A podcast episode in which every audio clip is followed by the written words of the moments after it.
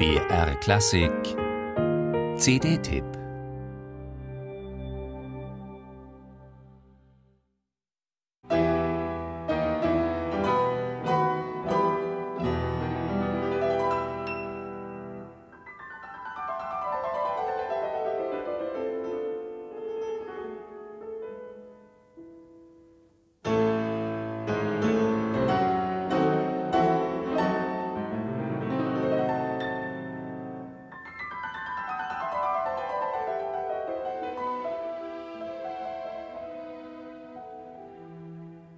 Schon dieser erste Einsatz des Klaviers in Chopins E-Moll-Konzert könnte kaum eindrucksvoller hörbar machen, was der Solist an klanglicher Palette aus seinem Instrument hervorholen kann.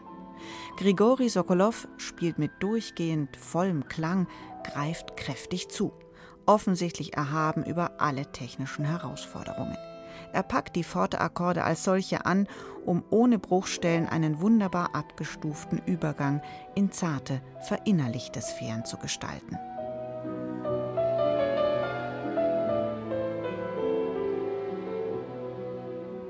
Zum Aufnahmezeitpunkt im November 1977 war Grigori Sokolow gerade mal 27 Jahre jung.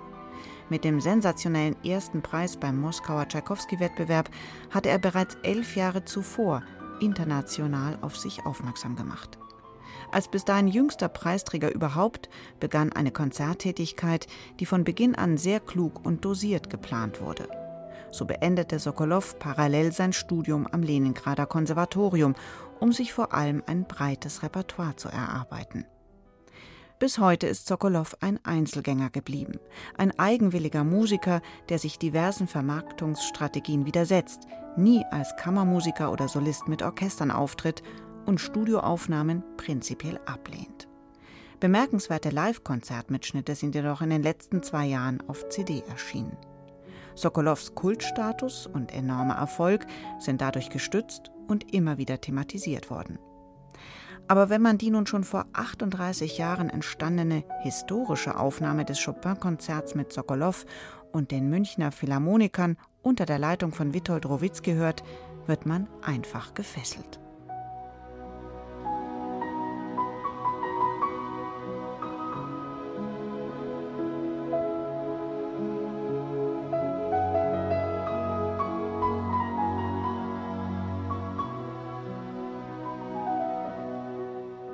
Sokolow spielt tiefsinnig, natürlich, innig und dynamisch unglaublich fein abgestuft. Niemals werden Rubati künstlich gestaltet, verkitscht oder auf Kosten der Gesamtdramaturgie herausgestellt. Vor allem seine Artikulations- und Phrasierungskunst ist bei diesem Chopin-Konzert einmal mehr eine Sensation. Ebenso, dass diese Münchner Studioaufnahme so lange unentdeckt in den Archiven von Eurodisc schlummerte. Für die Erstveröffentlichung auf CD wurden nun die originalen Masterbänder, die damals im Quadrophonieverfahren aufgenommen wurden, aufwendig restauriert. Das Unternehmen hat sich allemal gelohnt. Die Musikwelt ist um eine bemerkenswerte Aufnahme des E-Moll-Klavierkonzerts von Chopin bereichert.